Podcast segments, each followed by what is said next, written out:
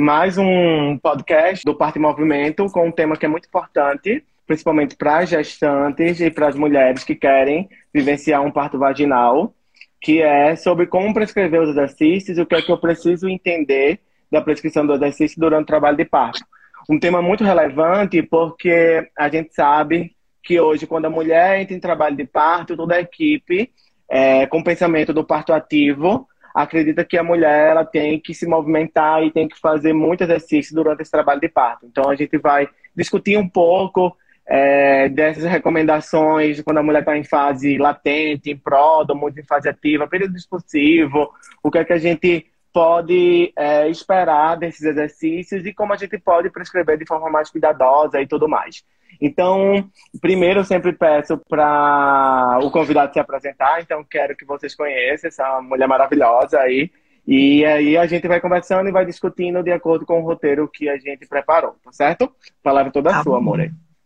Boa noite, pessoal. Obrigada pelo convite, Ale. Tô feliz de estar aqui mais uma vez. A última vez que eu vim fazer uma live com você, eu tava com 15 dias, eu acho, de pós-parto. Eu já tô Sim. com quase sete meses da, da minha segunda filha. Sou mãe de duas meninas, sou fisioterapeuta em saúde da mulher uh, aqui em São Paulo. E meu foco maior de trabalho é realmente obstetrícia. Então, tanto atuação em consultório, com pré-natal e pós-parto, e nas salas de parto com a parturiente. E Perfeito. amo o que eu faço, coisa linda. Bom demais. Ale, quando você me convidou para essa live com esse tema, é, como prescrever né, os exercícios uh, fisioterapêuticos em sala de parto, a primeira palavra que veio na minha cabeça foi segurança. E dentro dessa palavra segurança, eu consegui segmentar três principais coisas que, que eu vejo que são muito importantes, né? Eu até escrevi aqui para não, não escrever, para não esquecer. É, primeiro, a segurança física desse ambiente, onde ela vai estar. Tá. Então, se eu preciso usar uma bola, por exemplo, é, como que essa bola está? Ela está no chuveiro? Tem um risco de escorregar? Como é que essa, essa mulher está disposta no ambiente, né? Tem segurança ali, a, a fim de evitar que ela se machuque, que aconteça alguma coisa? É, a segunda coisa foi segurança em relação à fadiga materna, que é também uma coisa que a gente se preocupa muito né, na sala de parto em relação a isso. Então, até que ponto que eu posso prescrever exercícios e é, cuidando para que ela não entre em fadiga.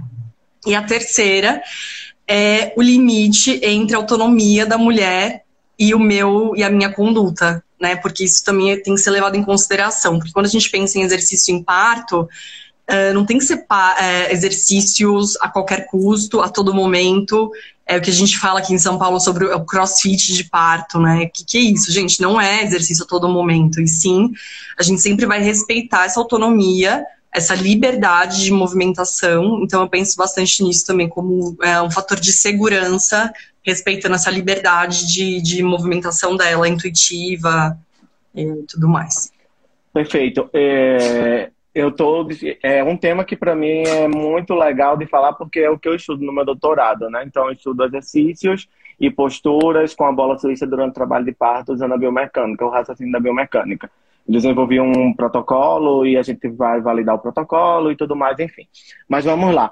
É, quando a gente pensa nessa questão dos exercícios, esses pontos são muito importantes, porque a gente tem que levar o trabalho de parto de uma forma pragmática, a vida como ela é.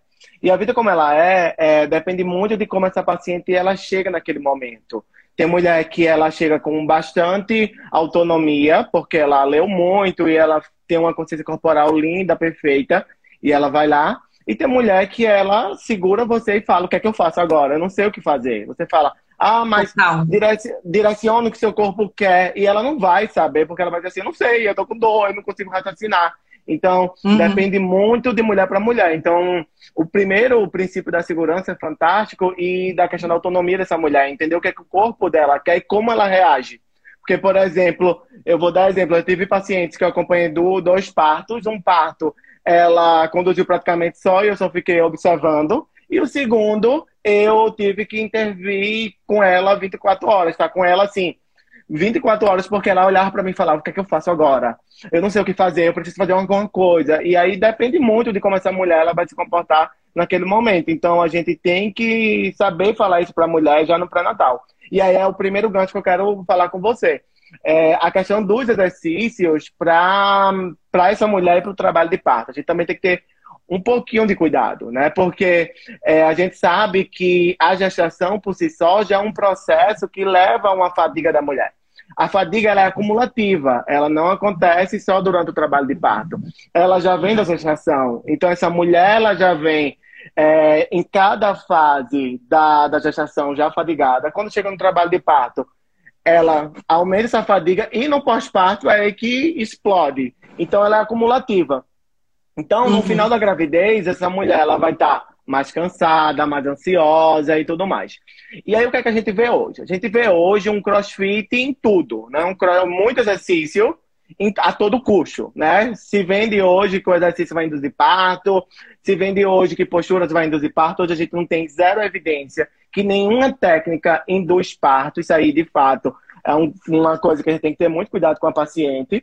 E aí é muito, acontece comigo, elas ficam questionando que exercício eu vou fazer para induzir esse parto. Então, muitas vezes eu falo, ó, fica tranquila, relaxe, que o seu corpo vai estar tá preparado no momento que o seu bebê querer, quiser nascer, né? Está preparado para nascer. Uhum. Então, não tem um exercício específico que vai induzir esse trabalho de parto. E o que eu gosto muito de falar também para as minhas pacientes é que nesse momento, reta final, ela também não precisa jogar bastante exercício, até porque ela pode ficar muito cansada para o momento do trabalho de parto, né? Então, ela tem que ter um pouco de cautela. Eu adoro dois princípios da saúde baseada em evidência, que a gente tem que ser, tem que ser judicioso e cauteloso, né? São dois princípios Sim. muito importantes. Judicioso porque eu quero julgar se realmente é necessário. Claro que se for uma paciente diabética, ela tem que manter o nível de exercício físico, até para o controle glicêmico e tudo mais. Mas se for uma paciente de risco habitual, a gente tem que ver até que ponto esse excesso de exercício não pode prejudicar e aumentar a ansiedade dessa mulher. Então, eu acho Isso. um ponto muito, muito importante e a cautela sempre, né? Ter muita cautela com relação a isso. Também não quer dizer que a mulher vai ficar parada 24 horas ela pode se movimentar. Mas a gente tem que ter cuidado com relação à dosagem, né? A COG, os guidelines, eles não recomendam exercícios prolongados para a gestante. Então, é um ponto muito importante que ela precisa entender. Ela não precisa fazer uma hora de caminhada, uma hora de natação, uma hora de exercício físico com um personal, por exemplo, atividade física com um personal, ou um exercício físico com um fisioterapeuta ou com um educador físico. Ela não precisa disso tudo, né? Então, 30 minutos ou no máximo 45 minutos é o suficiente para essa paciente. Agora, claro, tem que ter todos os cuidados de monitoramento e tudo mais. É, então, a educação em saúde, esse conhecimento dessa mulher já no pré-natal é muito importante, porque senão, quando ela chega no trabalho de parto, ela quer ficar 24 horas fazendo exercício, ela percebe que não é assim. Quando ela chega naquele momento, ela sabe que não é do jeito que ela imaginava que ela ia ficar pulando e pulando e fazendo exercício e o bebê ia nascer muito rápido. Exatamente, perfeito. É, eu tenho vários casos, assim, que chega no final da gestação, ela fala, mas é só isso mesmo que eu tenho que fazer? Você, não, você tem certeza? Eu não tenho que ficar andando, dando, andando 3 quilômetros no parque e, e, na guia, tem uma, uma tal de andar na guia, na guia, na guia e na calçada, assim, sabe? E na rua. Meio que dando uns passos, é, movimentando o quadril. Eu falo, tem evidência, você pode se você quer. Mas eu não vou falar que você tem que fazer isso, né? Se você tem vontade, ok. Mas agora, te falar em relação à evidência, não, não existe.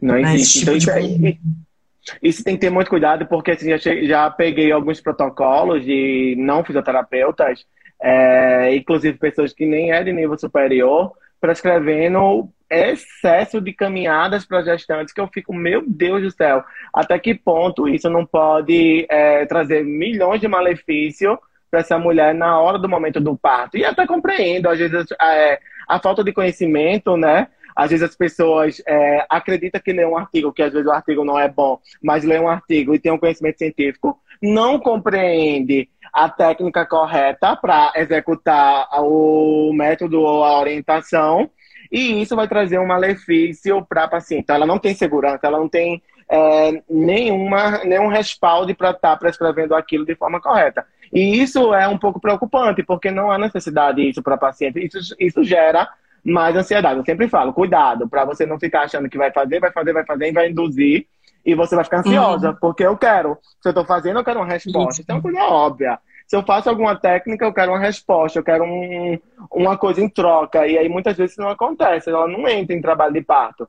E isso gera uma é. frustração, gera uma ansiedade, então a gente tem que ter muito cautela. E o mais importante, tem que ter conhecimento para saber falar isso com a paciente. E gera, gera culpa também, né? Ela fala, poxa, essa semana já fui três vezes andar, já fui fazer três vezes caminhadas longas, longas distâncias, e nada, meu corpo não tá funcionando, eu acho. Né? Então, certo. quanto que também a gente não escuta isso, né? Gente, eu tô fazendo de tudo e não vai. Chega lá com 40 semanas, né? 60% dos bebês nascem entre é, 39 e 40 semanas.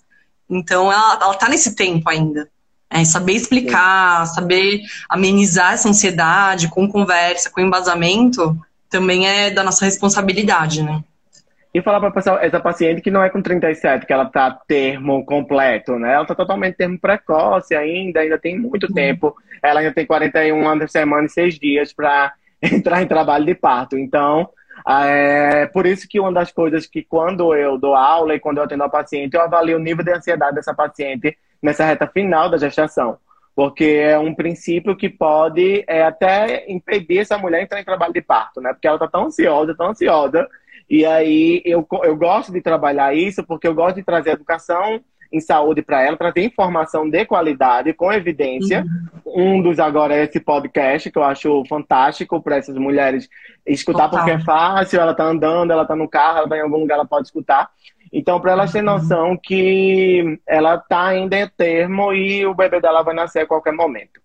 É, uma coisa que eu quero puxar já o gancho, Bela, é o lance de. Eu tenho certeza que você já escutou muito isso. E quando eu vou falar, vou fazer alguma capacitação com obstetras ou com outros profissionais, eles sempre perguntam: existe algum tipo de exercício para é, induzir o parto? Isso que a gente já vem falando que não há e tudo mais, mas na fase latente, no pródromo, o que, é que eu faço com essa paciente? Né? Então, é uma dúvida, inclusive, da mulher. O que, é que eu faço nesse momento? Qual tipo de exercício eu vou fazer para essa fase latente, essa fase inicial? E aí eu queria que você uhum. falasse um pouco do, da sua vivência, o que é que você acha e tudo mais, e aí logo em seguida eu também falo o que é que eu acho com relação a isso. Tá, eu penso em casos de pródromos prolongados, né? Não são todas as gestantes que vão ter pródromos. Que o que são pródromos? São é, contrações um pouco mais intensas do que as contrações de treinamento. Né? Ela, ela se difere por essa característica de ter já sensações ali associadas, um pouco de cólica. Ela já sente um, diferente, né? Esse peso ali no, no baixo ventre.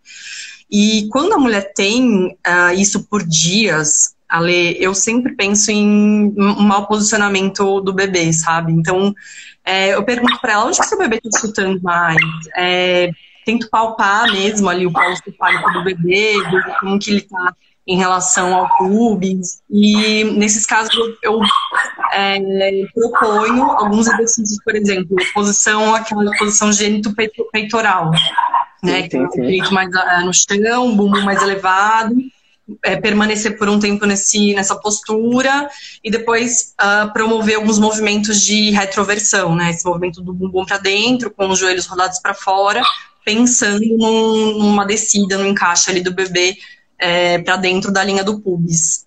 Uh, em fase latente, mais ou menos a mesma coisa, o mesma, mesmo segmento assim, de, de, de, de pensamento, sabe? Então, qual o posicionamento, se o bebê essa questão de estar muito alto ou não, ela não importa muito nessa fase, né? Porque justamente são as contrações de trabalho de parto que vão favorecer é, a descida fetal. Mas assim, se o bebê tá. Eu tô sentindo que a cabeça tá móvel e tá acima do pubis, né? Um assinclitismo ali, tem condutas que eu consigo uh, propor nesse momento para ajudar. E aí, a partir do momento que o bebê se reorganiza, se posiciona um pouco melhor, é, começa a forçar de forma efetiva esse colo do útero, então desencadeia uh, um trabalho de parto mais efetivo. Então, acho que é mais ou menos esse. Perfeito. É, esse pensamento do mau posicionamento nessa reta final é bem interessante, porque tem mulheres que passam pródomos mais de dias, e aí para depois começar aquela fase latente com as contrações né, maiores, mas sem estar rítmica e sem ter contrações efetivas. Evolução, então, né? E evolução. Então, tem mulheres que ficam tempo em tempo, elas ficam muito ansiosas, mais ansiosas e mais ansiosas, e isso pode cada vez mais atrapalhar, porque se eu fico ansiosa, se eu tô ansiosa nesse momento, é... eu vou falar ansiosa porque é mulher que fica, se eu tô ansiosa, uhum. eu vou liberar hormônios que vão ser antagônicos, né, aos hormônios principais, literalmente, é, para indução do trabalho de parto, como a prostaglandina, né, e alguma, alguma cascata também de ocitocina. Então, eu particularmente oriento essa paciente a descansar mais um pouco. Eu prefiro segurar mais, pedir para ela executar mais exercício respiratório, caminhada livre, claro, usando todo o raciocínio da biomecânica para ver se esse bebê consegue se encaixar melhor para o trabalho de parto começar a engrenar. O cuidado que a gente tem que ter aqui é não orientar essa mulher a, por exemplo, fazer caminhadas prolongadas. A, por uhum. exemplo, ficar sentada numa bola fazendo exercício muito tempo. Porque sim. aí sim isso vai é, gerar até um estresse nas estruturas moles da pelve, né? Vagina, vulva, é, até o próprio colo, se a mulher fica forçando bastante, e poder atrapalhar todo o contexto do trabalho de parto. Né? E aí eu quero puxar a atenção das pessoas que tem muita gente que pega essa paciente e bota numa bola suíça e pede para a mulher ficar pulando, saltando em cima da bola. Nessa fase. Nessa fase inicial, minha gente, não vale a pena fazer isso. Por que não vale a pena? Porque quando você fica saltando, achando que o peso da cabeça do bebê vai fazer com que esse colo ele se abra, né, ele se rompa, ele não vai ter muita uhum. lógica. Ele vai ter uma lógica maior quando eu faço o movimento para esse colo desmanchar durante o trabalho de parto, porque eu tenho um, uma contração ali em cima do útero, do fundo do útero, empurrando o bebê para baixo. E aí força, e aí eu tenho uma. Claro que eu tenho a liberação de prostaglandina, que vai fazer com que esse colo ele se desmanche, vai se afinando e se dilate e tudo mais. Então, quando essa mulher ela fica saltando, quicando em cima de uma, de uma bola, mesmo sem estar em trabalho de parto, acontece da mulher ficar com edema. Tanto edema de colo como edema de vulva, que atrapalha bastante. Ela sente muita uhum. dor, muito incômodo. Quando ela precisar de ficar posições verticalizadas ou até executar exercícios, porque ela está precisando naquele momento, ela não vai conseguir. Porque ela está com, com mais dor. Quem está com dor, a tendência é evitar o movimento, infelizmente. Então a gente tem que também ter cuidado com relação a isso, né? De não essa mulher não estar tá em fase de pródamos e latente e ela ficar pegando uma bola em casa, porque geralmente elas compram e elas têm, e a bola uhum. suíça pode ser orientada por qualquer profissional, e aí ela fica lá pulando, pulando, pulando, pulando em cima da bola, cansa, cansa, cansa, se frustra, porque não está em trabalho de parto ainda, está muito demorado, está muito demorado, ela está achando que está sofrendo, e falar, ah, passei três, quatro dias sofrendo em trabalho de parto e tudo mais. Ao invés dela ter educação em saúde, de entender que nessa fase ainda ela não está nem em trabalho de parto, ela poderia descansar mais, ficar mais relaxada, para quando chegar o trabalho de parto, ela executar os exercícios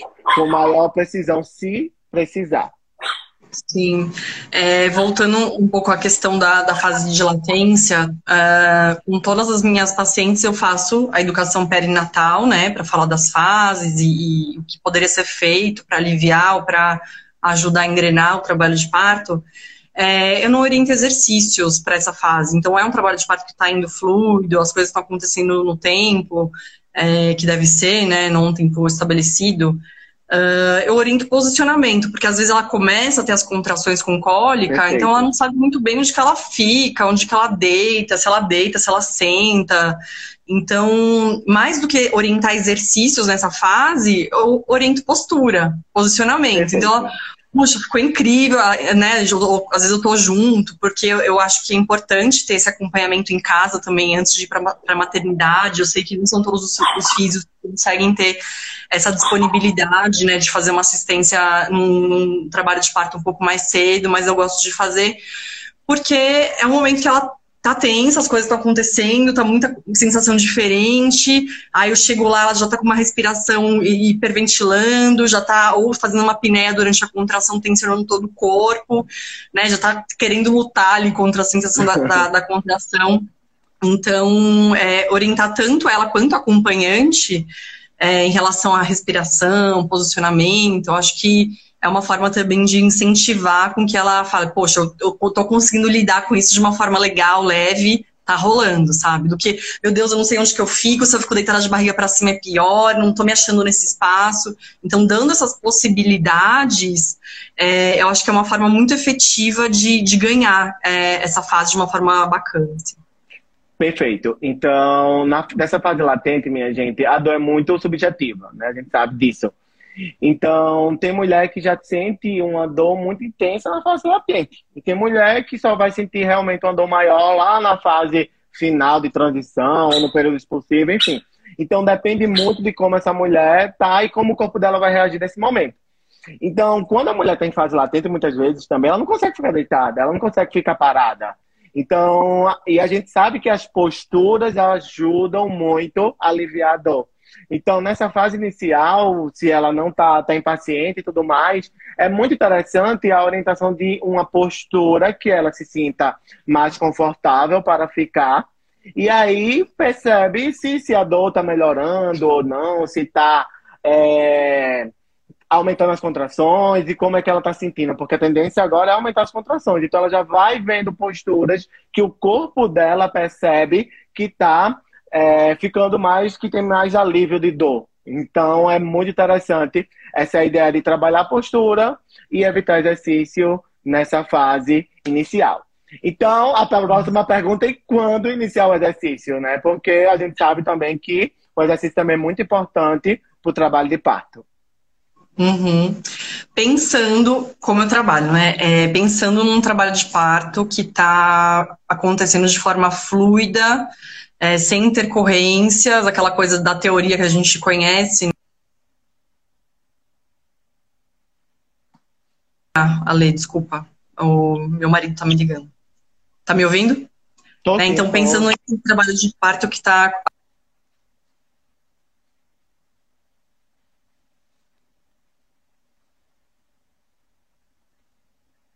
Então, estamos já na fase ativa, já estamos na maternidade, já se deu a admissão ali.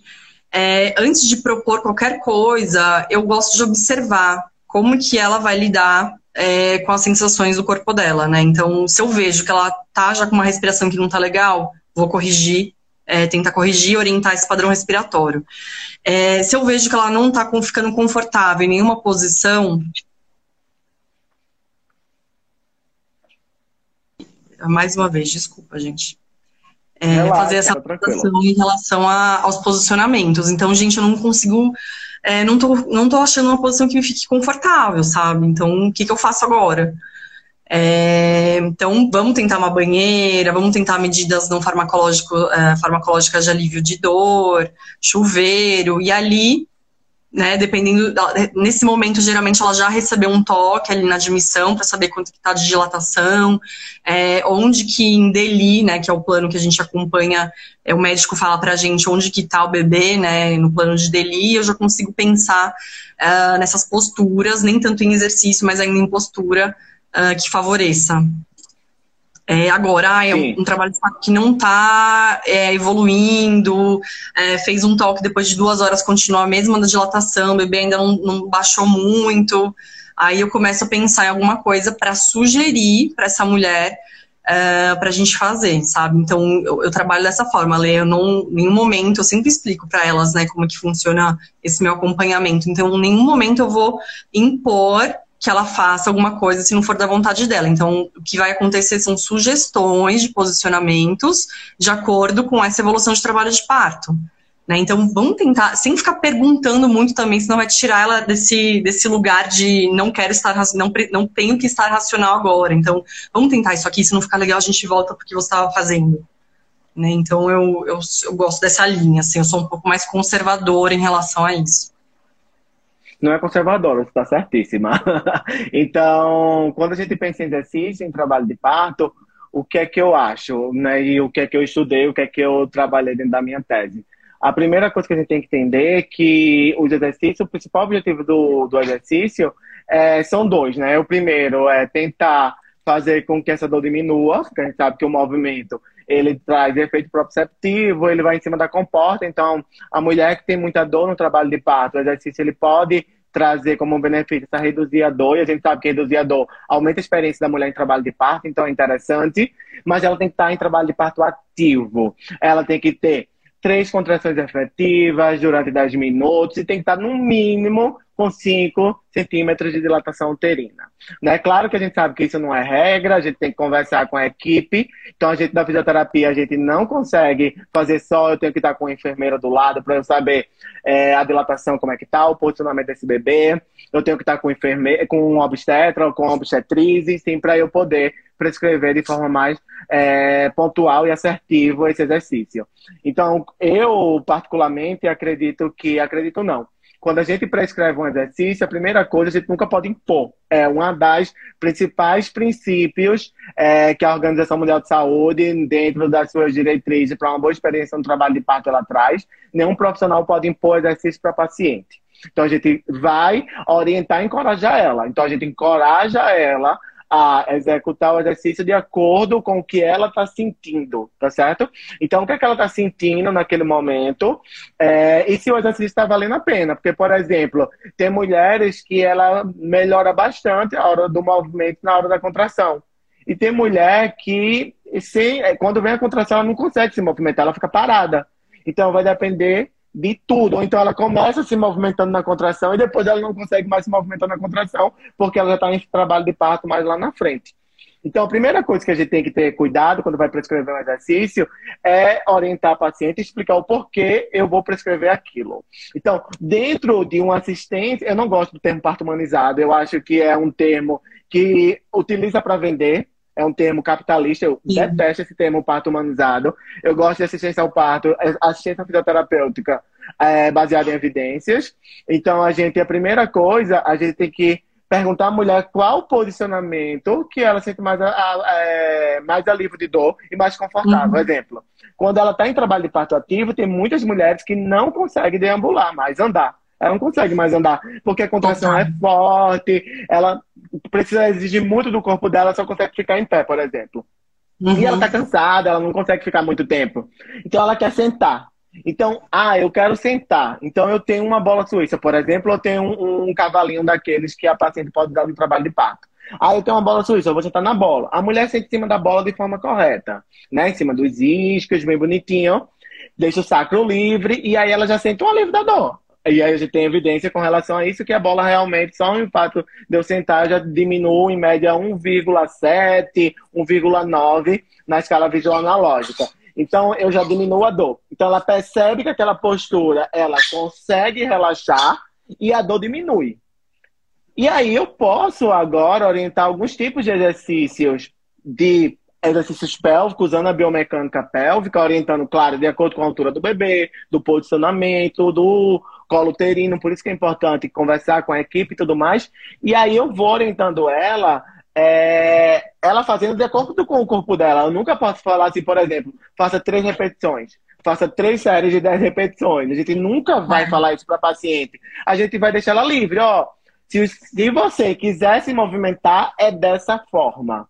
Se você não quer se movimentar, você fica parada do jeito que tá. E aí você vê, uhum. eu sempre falo para ela, você se movimenta na hora da contração e sem a contração. E aí você vai vendo o que é melhor, porque vai ter um momento que ela vai perceber que a, que a dor melhorou bastante na hora do movimento, que é aquele início do trabalho de parto ativo. Mas quando chega lá para 8, 9, 10, que é na fase de transição, ela quando se movimenta dói mais, então ela já quer sair de cima da bola, ela já quer fazer outro tipo de postura. Agora uhum. a gente tem que ter cuidado, porque tem muito, quando a gente sente dor, a gente quer deitar, por exemplo. E a dor aumenta. Mas só que essa Sim. dor aumenta, ao mesmo tempo, essa mulher ela quer ficar deitada, porque ela acha que para ela ela consegue se posicionar e ficar ali. Então a gente sempre também tem que entender que o encorajamento dessa mulher em ficar em posições verticalizadas não é impor ela, é encorajar. Falar, ó, oh, será que tu mudar de posição não vai melhorar? Será que tu mudar de posição esse trabalho de parto não pode progredir mais rápido? Então, toda vez que a gente vai usar um recurso para executar um exercício, isso é um princípio da saúde baseada em evidência para tudo. Eu tenho que explicar à mulher o que é. Então, Exato. claro que a gente não vai falar na hora que ela está com a contração e nem vai ficar dando termos técnicos, mas a gente pode falar, por exemplo, Ó, se tu for para uma postura agora de quatro apoio, esse bebê vai conseguir rodar, mas esse bebê vai poder descer no canal de parto com maior é, rapidez e pode ser que o alívio de dor seja, mai, seja maior, vamos, você fique mais Vamos ver se fica confortável assim, né? Tipo, vamos ver se fica confortável assim. Aí ela, nossa, melhorou bastante. Ou não, não gostei, volta. Então tem tudo isso, né? Eu acho que é um trabalho de é, muita individualidade ali e a gente avaliando a todo tempo. Então, ter, ter essa atenção sempre presente é, para como que ela está se sentindo. Isso é sempre muito relevante no nosso trabalho em sala de parto, né? Então, o que eu observo também, o que eu acho lindo, eu fico parada só observando e, e achando incrível, são os movimentos intuitivos que elas adotam. Então, durante a contração, tem umas que gostam de fazer movimento pélvico. Então, ela nunca, eu nunca vi ela fazer daquele jeito, mas naquele momento ela assumiu aquilo para ela. Ou movimento de vai e vem com o tronco, estando ali na, na banheira, sabe? Então, é, respeitar também essa, essa intuição é, e ela também se fluir nisso, né? E a gente sim, propor sim. e sugerir conforme é, a necessidade e a indicação, sempre lembrando que o nosso trabalho, ele também é uma intervenção de parto. Né? Então eu tenho que medir muito bem quais são essas intervenções que eu vou sugerir, porque isso vai influenciar né, no andamento das coisas, né? Tanto no, no entendimento, na compreensão dela ali naquele momento, é, quanto no desfecho do parto, que em geral na fisioterapia a gente tem bons desfechos com o nosso trabalho, tanto de alívio de dor, é, quanto fazer com que essa, com essa mulher se sinta realmente dona e protagonista desse parto, porque ela estava ativa, ela estava fazendo esse trabalho de forma ativa para trazer o bebê dela. É diferente de eu ficar só deitada, impostamente deitada ali, e a, a, a contração vindo, né? Então eu, eu penso nisso e todo, todos, todos os partos que eu estou, eu, eu olho, eu observo dessa forma.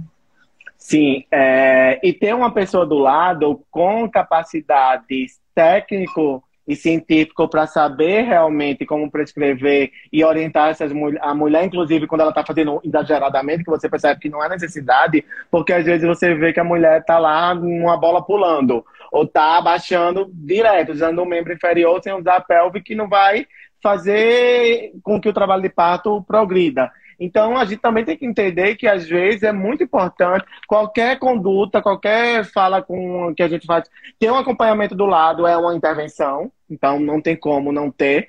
Claro que a gente não vai usar intervenções desnecessárias, mas quando a gente observa, por exemplo, que a mulher está fazendo excesso de exercício porque ela aprendeu assim, ou ela acha que vai ser maravilhoso, é muito importante o profissional ir lá e com calma e tentar mudar.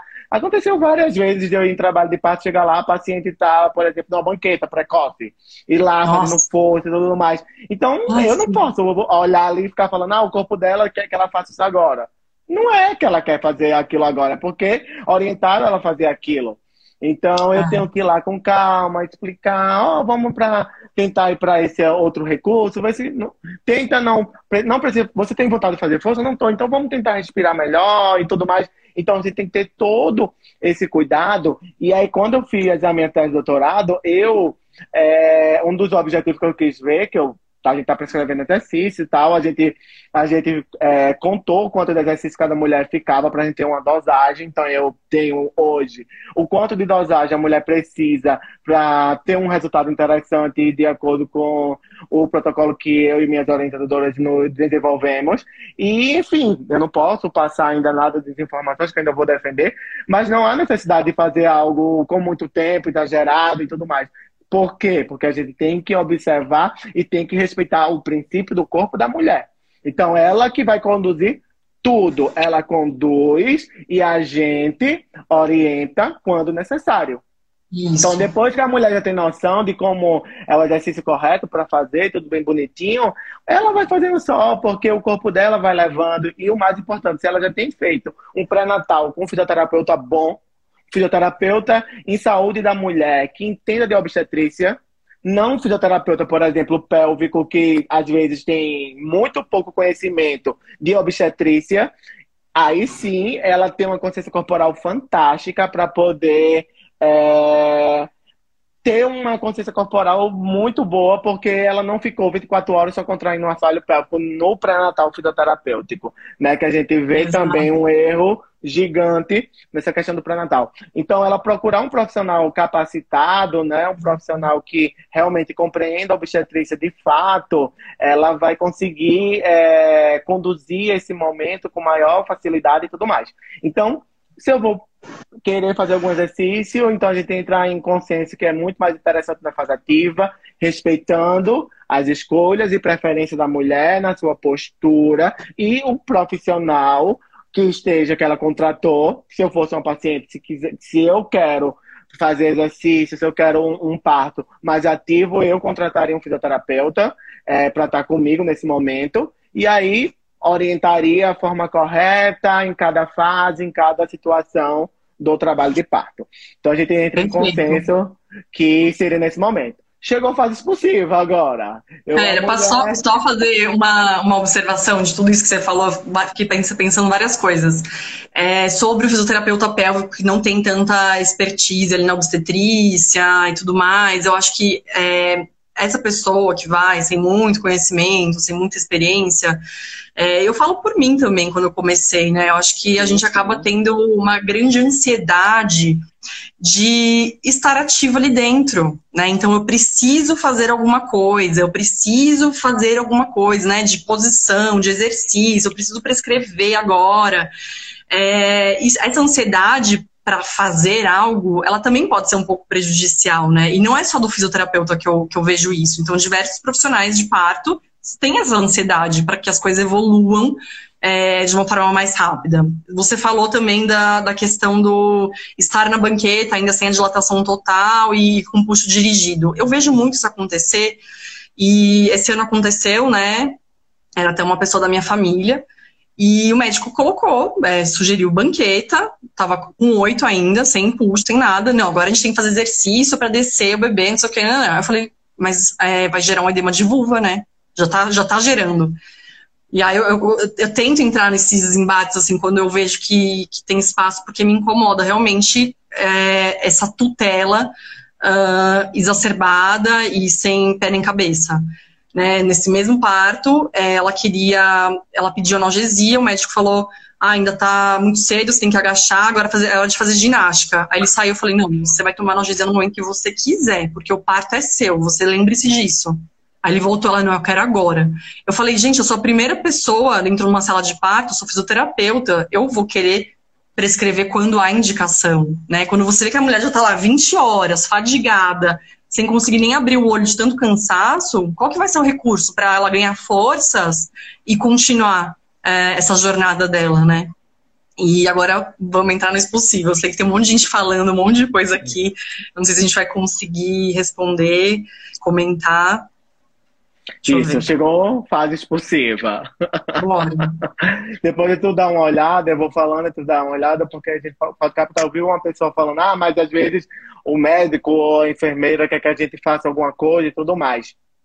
Então, primeira coisa que eu falo, você tem que, mais uma vez, não, não adianta você saber a teoria, se você não tem expertise para saber praticar o exercício ou método não farmacológico de alívio da dor de forma correta, então, isso vai lhe prejudicar em toda a equipe, porque às vezes o, o próprio profissional, vou falar do fisioterapeuta, não tem o empoderamento de saber conversar com a equipe. Então, tem trabalho de parto que eu vou lá que a obstetra fala, ó, oh, quando eu estava acompanhando bastante, né? Hoje eu não consigo mais acompanhar porque eu tô 80% do meu tempo hoje na pesquisa e você não consegue fazer tudo, né? Já, já, já trabalhei muito isso na terapia, né? Porque eu amo sala de parto, eu amo atender mas se eu atendo muito, se eu estou em sala de parto, eu não consigo fazer pesquisa. E é, precisa ser alguém que faça pesquisa. Por isso que eu acho muito importante, por exemplo, e eu, eu tenho um preso com isso porque eu dou curso e tudo mais, é que eu tenho que trazer alguma, alguma coisa e a gente precisa estar dentro da ciência para eu ensinar para outra pessoa. Não adianta, porque assim, às vezes na prática clínica eu acho que funciona, mas na prática clínica uma pessoa que faz episiotomia também ela vai ensinar que é maravilhoso. Então a gente tem que entender, e isso me faz estudar muito e fazer bastante pesquisa para eu poder realmente passar para o fisioterapeuta o que realmente é importante para fazer uma conduta correta e tudo mais.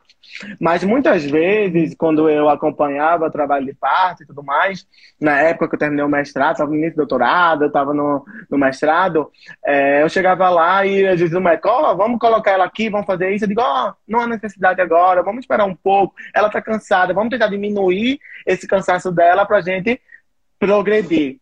E isso é conversado. Então eu consigo me empoderar, não sou. O empoderamento não é só da mulher, o, profissional também tem que ser empoderado para poder saber ter segurança e discutir com a equipe. Porque se eu discuto com a equipe, oh, acho interessante agora essa mulher não fazer exercício agora porque ela está cansada. E, tá com, e, esse, e essa postura que ela escolheu está diminuindo a dor. Então eu vou Sim. trabalhar com posicionamento para o bebê descer, então tá tudo certo. Então, é, esse empoderamento da gente, ele vem através do estudo, né, do conhecimento e tudo mais. Então, é saber conversar com a equipe. Se você não consegue conversar com a equipe, de fato, você não vai conseguir ter resultado nesse, nesse processo. Mas vamos lá, a mulher agora sentiu o primeiro puxo, dilatou, tá com 8,9, o bebê já tá em mais um, ou seja, tá mais lá embaixo, no diâmetro inferior da pelve, ele já tá mais ou menos aqui assim, ó, tá querendo sair, e aí, Sim. o que fazer? Prescreva exercício, não prescreva exercício, veja a conduta, veja o que a paciente sente, e aí? O que, é que a gente tem que fazer? Tudo isso! Tudo isso junto! tem que realmente perceber como é que está o contexto. Aqui no é. Brasil, é se posterga muito a analgesia e se coloca a analgesia no período expulsivo, que eu acho um erro. Eu, Alexandre, uhum. eu não acho interessante colocar nesse período expulsivo porque a mulher tá com puxo. Então o parto vai acontecer, então tá perto, o pau tá pouquíssimo. Né, pra Muda a sensação, né? Muda eu a sensação. Muito... Total, eu acho muito mais importante a gente dar encorajamento para essa mulher você vai conseguir, falta pouco, você está sentindo sua vagina abrir, você está sentindo uma ardência porque o bebê está lá embaixo, falta muito pouco, falta muito pouco. Então, esse encorajamento para essa mulher, claro que não precisa ficar gritando, pelo amor de Deus, mas esse encorajamento para ela, ela segura a analgesia farmacológica e vai até o final. Eu vi que minha irmã entrou, não sei se ela está na live, mas ela foi uma pessoa que eu encorajei muito. Então, chegou a, a ah, tá no período possível, analgesia, e eu olhava assim para ela você consegue, você vai. E em cinco minutos ela tava com o bebê no colo dela. Então, uhum. é claro que depende, né? Tem mulher que fica no período expulsivo tempo, tempo, tempo, tempo. Realmente o bebê tá com bloqueio, ele não tá conseguindo descer, ela tá com, com sensações diferentes. E aí sim ela quer porque ela não consegue, aí tudo bem. Mas o lance do encorajar é muito interessante. Por isso, Bela, que nos Estados Unidos eles usam muito analgesia no início do trabalho de parto, acredita? Eles usam muito no início. E quando a mulher tem a sensação de puxo, ele tenta postergar e não usar mais a analgesia farmacológica. A gente aqui já é totalmente ao contrário. A gente posterga, posterga, posterga. E quando chega no período expulsivo, pá, joga analgesia. Jogou analgesia, a mulher agora não tem mais sensação de puxo. A dor que estava 8 na Eva caiu para 2. E aí, vale a pena ela fazer exercício? Não vale a pena? O que é que você acha nesse contexto? E o que é que você Eu usa? acho Eu já que... sei.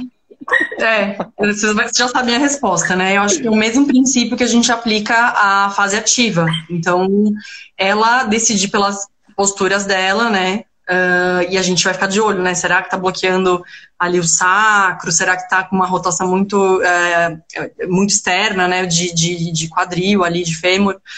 Uh, e é uma coisa que eu falo para elas no, no, nessa educação perinatal: é, a postura que você começa a ser expulsivo não necessariamente vai ser a postura que seu bebê vai nascer porque é importante você se encontrar nesse ambiente, e isso a gente vai pode sugerir essas posturas nesse momento também, é, e tá confortável com isso. Então, eu tô numa posição que eu tô confortável, eu tô com, fazendo um cabo de guerra com alguém, eu tô conseguindo direcionar direitinho lá para baixo, fazendo a respiração, eu, tô, eu, tenho essa percepção, essa conexão com o meu canal vaginal, eu, eu não tô travando a força aqui em cima, meu, só vai.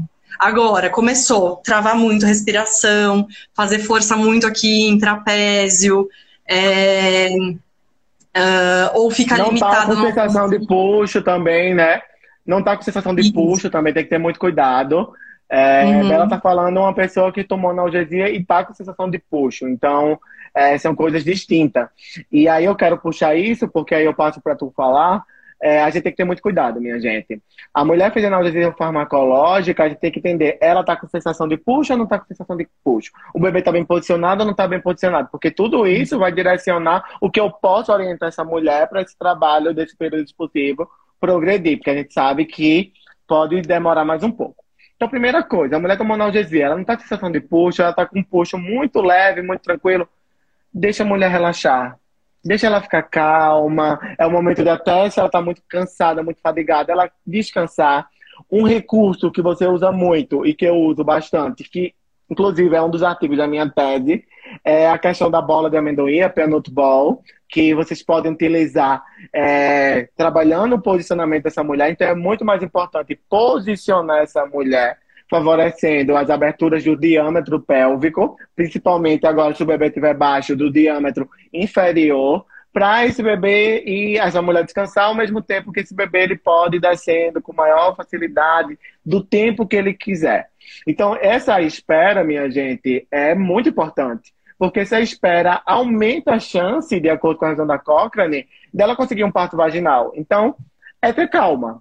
E isso tem que ser conversado com a equipe, porque às vezes chegou no estédio, vamos lá, vamos lá, mãezinha, bota força, ah, aprenda a respiração, faz força. A mulher não tem sensação de nada. O que é que vai acontecer? Uhum. Ela vai fadigar, o assoalho pélvico dela lá, perder toda a função, tá totalmente é, disfuncional. Essa força vai ser totalmente di direcionada de forma errada, e esse bebê vai fazer isso daqui, ó. Ele vai fazer ou um aciclitismo, ele pode fazer uma deflexão, pode fazer um bloqueio e pode impedir a descida dele para ele fazer a rotação e descer no canal de parto. Então é muito mais importante essa mulher descansar. Descansei uma, duas, três horas, ela agora já descansei muito, eu quero ficar em pé. Então aí sim essa mulher pode ficar em pé, ela pode executar os exercícios e tudo mais. E aí, quando a sensação de puxo for aumentando, for aumentando, essa mulher ela vai eleger, escolher a melhor postura que ela sente para poder ir. Ela pode escolher uma banqueta, ela pode escolher semi-inclinada, ela pode escolher decúbito lateral, ela pode escolher quatro apoio, ela pode escolher que postura ela quiser para esse processo, desde que agora ela tem a sensação de puxo. A gente tem muito esse B, e eu, eu recebo muito. Eu já recebi milhões de mensagens, até que não consegui porque eu não consegui responder praticamente ninguém hoje. Mas assim, a quantidade de pessoas, ah, e quando a mulher não tem sensação de puxo? E quando a mulher não tem sensação de puxo? Eu tenho que orientar ela a fazer força? Eu tenho que orientar ela a fazer força? Não vale a pena, porque você vai fadigar essa mulher e ela vai, mais uma vez, ter uma chance maior de cesárea. Então, espere espere. Uhum. Então ela descansa e depois ela vai ficar em posições verticalizadas e aguardar. E o mais importante é o quê? A equipe multidisciplinar, porque agora eu preciso que alguém monitore o batimento cardiofetal desse bebê. A cada Sim. cinco minutos, a gente tá lá fazendo uma escuta cardiofetal. A gente que eu falo é equipe, tá certo? Pelo amor de Deus. Então, a equipe uhum. pode ser o fisioterapeuta, pode ser o obstetra, pode ser a enfermeira, obstetra, desde que seja uma pessoa que consiga é, saber usar o equipamento de forma correta.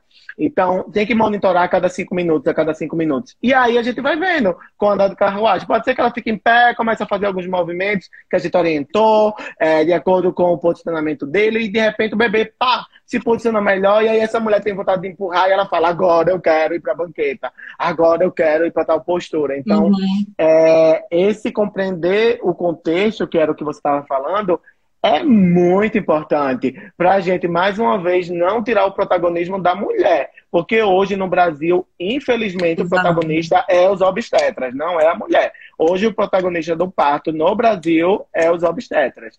Então, é, a gente cada vez mais orientando isso para ela, ela tenta ficar um pouco mais nessa questão do protagonismo.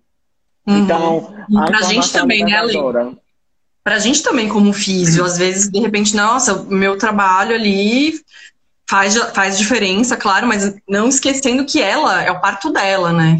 Então, eu tô ali mais como uma ferramenta, como um apoio é, para facilitar e, e, ter uma experiência mais positiva de parto. É, eu vou dar dois exemplos, um com analgesia e um outro sem, de partos recentes que eu acompanhei. É, então, o expulsivo dessa sem analgesia começou, ela estava na banheira, E ela começou com os puxos e né, tem aquela, aquela fasezinha de transição do final da dilatação, que é uma contração atrás da outra, e um espaço grande sem contração que a gente começa a observar e pensa, hum, daqui a pouco vem puxo. Aí depois de cinco minutos, ela deu o corpo ele dá aquele shutdown, né? Ele dá aquela, aquele descanso. Aí, de repente, você escuta lá, você foi tomar um café, voltou, aí você tá lá fora da, do banheiro e escuta um. Então, bora lá. E aí você vai adaptando. Eu falo, olha, o que, que você acha de colocar, de fazer um cócoras agora e segurar aqui comigo esse lençol, essa toalha, e eu posso te ajudar a fazer essa força, eu seguro para você, pode puxar com toda a sua força, se você quiser. É, vai aí elas começam a, a movimentar os, os, quadris, assim, né? É lindo de ver também por isso. Então, movimenta de um lado. Faz uma rotação interna de, de um dos. É, faz uma simetria ali de, de membro inferior tal. E maravilha né? Então, mas esse bebê, nesse caso, não nasceu dentro da água. Ela precisou sair, porque o batimento não estava ficando muito legal. E quando ela saiu da banheira, ela quis fazer um cócoras, e aí também o bebê ajudou a descer um pouco mais. É, esse outro caso que teve, teve analgesia com 7 centímetros, e aí ela descansou o tempo necessário para ela, porque também isso não tem que ser uma coisa imposta, né? Você vai fazer analgesia, você vai dormir 15 minutos, depois a gente vai retomar fazer exercício. Não. Se ela tiver que dormir uma hora e meia, ela vai dormir. Isso tem que ser respeitado. Né? Batimento estando bem, bebê estando bem, ela também para continuar, beleza. Aí a médica foi reavaliar é, depois dessas horas que ela, que ela conseguiu dormir e já estava dilatação total. E ela não estava com puxo, o bebê já estava abaixo. Aí eu, bora sair da cama, vamos verticalizar, é, vamos segurar essa barra aqui. Quando vier a contração, ela estava com a percepção da contração, mas não com o puxo também pode acontecer em caso de analgesia, né? Então ela consegue saber quando tá vindo a contração, mas aquela vontade de empurrar pode ser suprimida. E aí, tava nessa barra segurando, rebolando no, no, intervalo, e quando vinha a contração, ela, eu falei, vamos fazer um, vamos fazer um agachamento, ver o que, que você acha. Tá, foi. E aí ela começou a fazer força porque ela sabia que era o momento. Essa, essa gestante, essa parturiente, ela era uma enfermeira obstétrica obstetra. Fantástico. Então também tinha uma consciência bacana, assim. E aí foi fazendo isso até a bebê nascer. No intervalo ela levantava, eh, mobilizava a pelve, né? Fazia um pouquinho mais de, de antiversão até. Vinha a contração, descia e empurrava. Então, é, eu também consegui orientar nesse sentido, sabe? O que, que a gente pode fazer agora que vai ser legal para você, não vai te cansar, e que ela também curtiu e, e conseguiu fazer. Né? Acho que a gente pode fazer as propostas, as sugestões e ver como é que ela vai reagir, como é que vai ser a resposta do corpo dela, né? Se, pô, ficou legal, vou continuar aqui, ou não, curti, vamos fazer outra coisa. A gente tem que ter esse pensamento o tempo todo de próximo e próximo, né? Vai precisar de mais alguma coisa, não vai, ela tá conseguindo fluir sozinha. Perfeito. É, eu fiz uma, uma pessoa fez uma pergunta, que é uma pergunta que as pessoas fazem, e a gente tem que ter muito cuidado. Então vamos lá, o bebê tá bradicardizando, ela não vai, ela vai fazer força para esse bebê sair. Gente, a força não bota o bebê para fora. A Valsalva não bota o bebê para fora se eu não tiver uma intensidade de puxo. Então não adianta a mulher fazer força, botar o abdômen para fazer força, se o bebê não tiver passado do cóccix, não vai ter diferença. A revisão sistemática da Andrea lembra mais uma vez. Baixa a revisão sistemática da Andrea, porque da Andrea não, da Cochrane, a Andrea é a autora, mas não é dela, da Cochrane que vai estar tá lá, uhum. com analgesia e sem analgesia. Então, não adianta. E outra coisa, tem que entender que o período expulsivo tem bradicardia e tem bradicardia não tranquilizante. Tem uma diminuição. Então, são coisas diferentes. Por isso que tem que ter uma equipe multiprofissional para avaliar isso. Então, às vezes, é, o Paulo Noronha, que fez o podcast anterior sobre a episiotomia, ele fez um relato que ia ser fantástico, porque a mulher bradicardizava, mudava de posição, melhorava. Bradicardizava, mudava de posição, melhorava, o bebê nasceu uhum. fantástico. Então, isso vai acontecer. Se eu não estou com um profissional, por isso que vale a pena o investimento. Se eu não estou com um profissional que realmente quer assistir um parto correto e que tenha segurança no que está fazendo ali e que confie na equipe muito profissional, ela vai ter uma bradicardia ali que ia acontecer e vai para uma cesárea logo de emergência. E sim, se o bebê estiver baixo e tiver é, numa orientação, numa indicação de usar um, um pato, usar agora aí um, um instrumento, ela vai usar um vácuo, um fósforo de acordo do que for a equipe que esteja naquele momento, ela tem uma bradicardia não tranquilizante, se o bebê tem isso. Então, a equipe é fundamental, por isso que a gente tem que saber. Por isso que o fisioterapeuta uhum. precisa compreender todo o contexto do parto entender tudo. Todo mundo que faz minha pós-graduação, que é só voltado em obstetrícia, faz meu curso, eu falo disso tudo. A gente precisa saber disso para a gente não achar que a mulher precisa fazer força naquele momento. Orientar a mulher a ficar fazendo força, porque ela não, o bebê não vai sair. Você pode uhum. mandar ela fazer, fazer, o bebê não vai sair. Se ela não tiver com intensidade de puxo, porque o puxo é incontrolável, não se controla incontrolável, o corpo dela realmente coloca é, ele para baixo. Então a, equipe tem que ser uma equipe muito boa para poder saber conduzir é, de forma correta. Então, uhum. exercício do período possível pode? Pode, vai depender do contexto dessa uhum. mulher. Sim. Então, você é... falou só, só uma, é, uma, observação que você falou do Paulo, né? A gente teve um parto juntos na, na, na, duas semanas atrás. E ele é um médico que é muito delícia de trabalhar, porque ele entende o nosso trabalho, né? Ele, ele sabe da, do nosso benefício ali dentro. E no momento que essa mulher, ela come, o bebê começou a, ter uma brade durante o expulsivo na banheira, ele falou, ele me chamou Isa, faz alguma coisa para melhorar a posição dela, o bebê conseguir descer um pouco melhor. E aí, escutou de novo, na contração seguinte, já tinha normalizado. Né? Então, quando, quando o profissional que está ali na linha de frente na assistência do, do trabalho de parto conhece também o benefício do nosso trabalho, a gente prova que realmente a gente faz uma diferença gritante ali dentro, é, confia, né? vai indicar, vai querer que tenha o seu trabalho ali dentro, porque ele está vendo realmente a diferença que faz. E você vai ser chamado. E foi, cara, realmente, vamos lá, né? Fantástico. Então, para você ser chamado para uma equipe, você tem que ter segurança, você tem que ter conhecimento da técnica, saber executar, para aí sim você ser respeitado dentro de uma equipe. E quanto mais você souber fazer e, tá, e ser empoderada, ter o conhecimento sobre aquilo, sobre as técnicas, é, toda equipe vai querer que um, qual é a equipe que não vai querer um fisioterapeuta que entenda muito bem de biomecânica e que o trabalho de parto flua mais tranquilo e respeitando as escolhas e a preferência da mulher para não deixar o trabalho de parto muito intenso, é, cheio de exercício e tire o princípio que é de ser algo fisiológico, natural, né? E esse princípio básico, ele tem que começar do início ao fim do trabalho de parto. A gente não pode mudar o contexto dessa mulher. A gente uhum. vai orientar de acordo com a necessidade dessa mulher, explicando ou não, se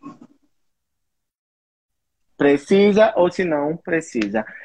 Falta dois minutos. É, ah, eu só queria falar uma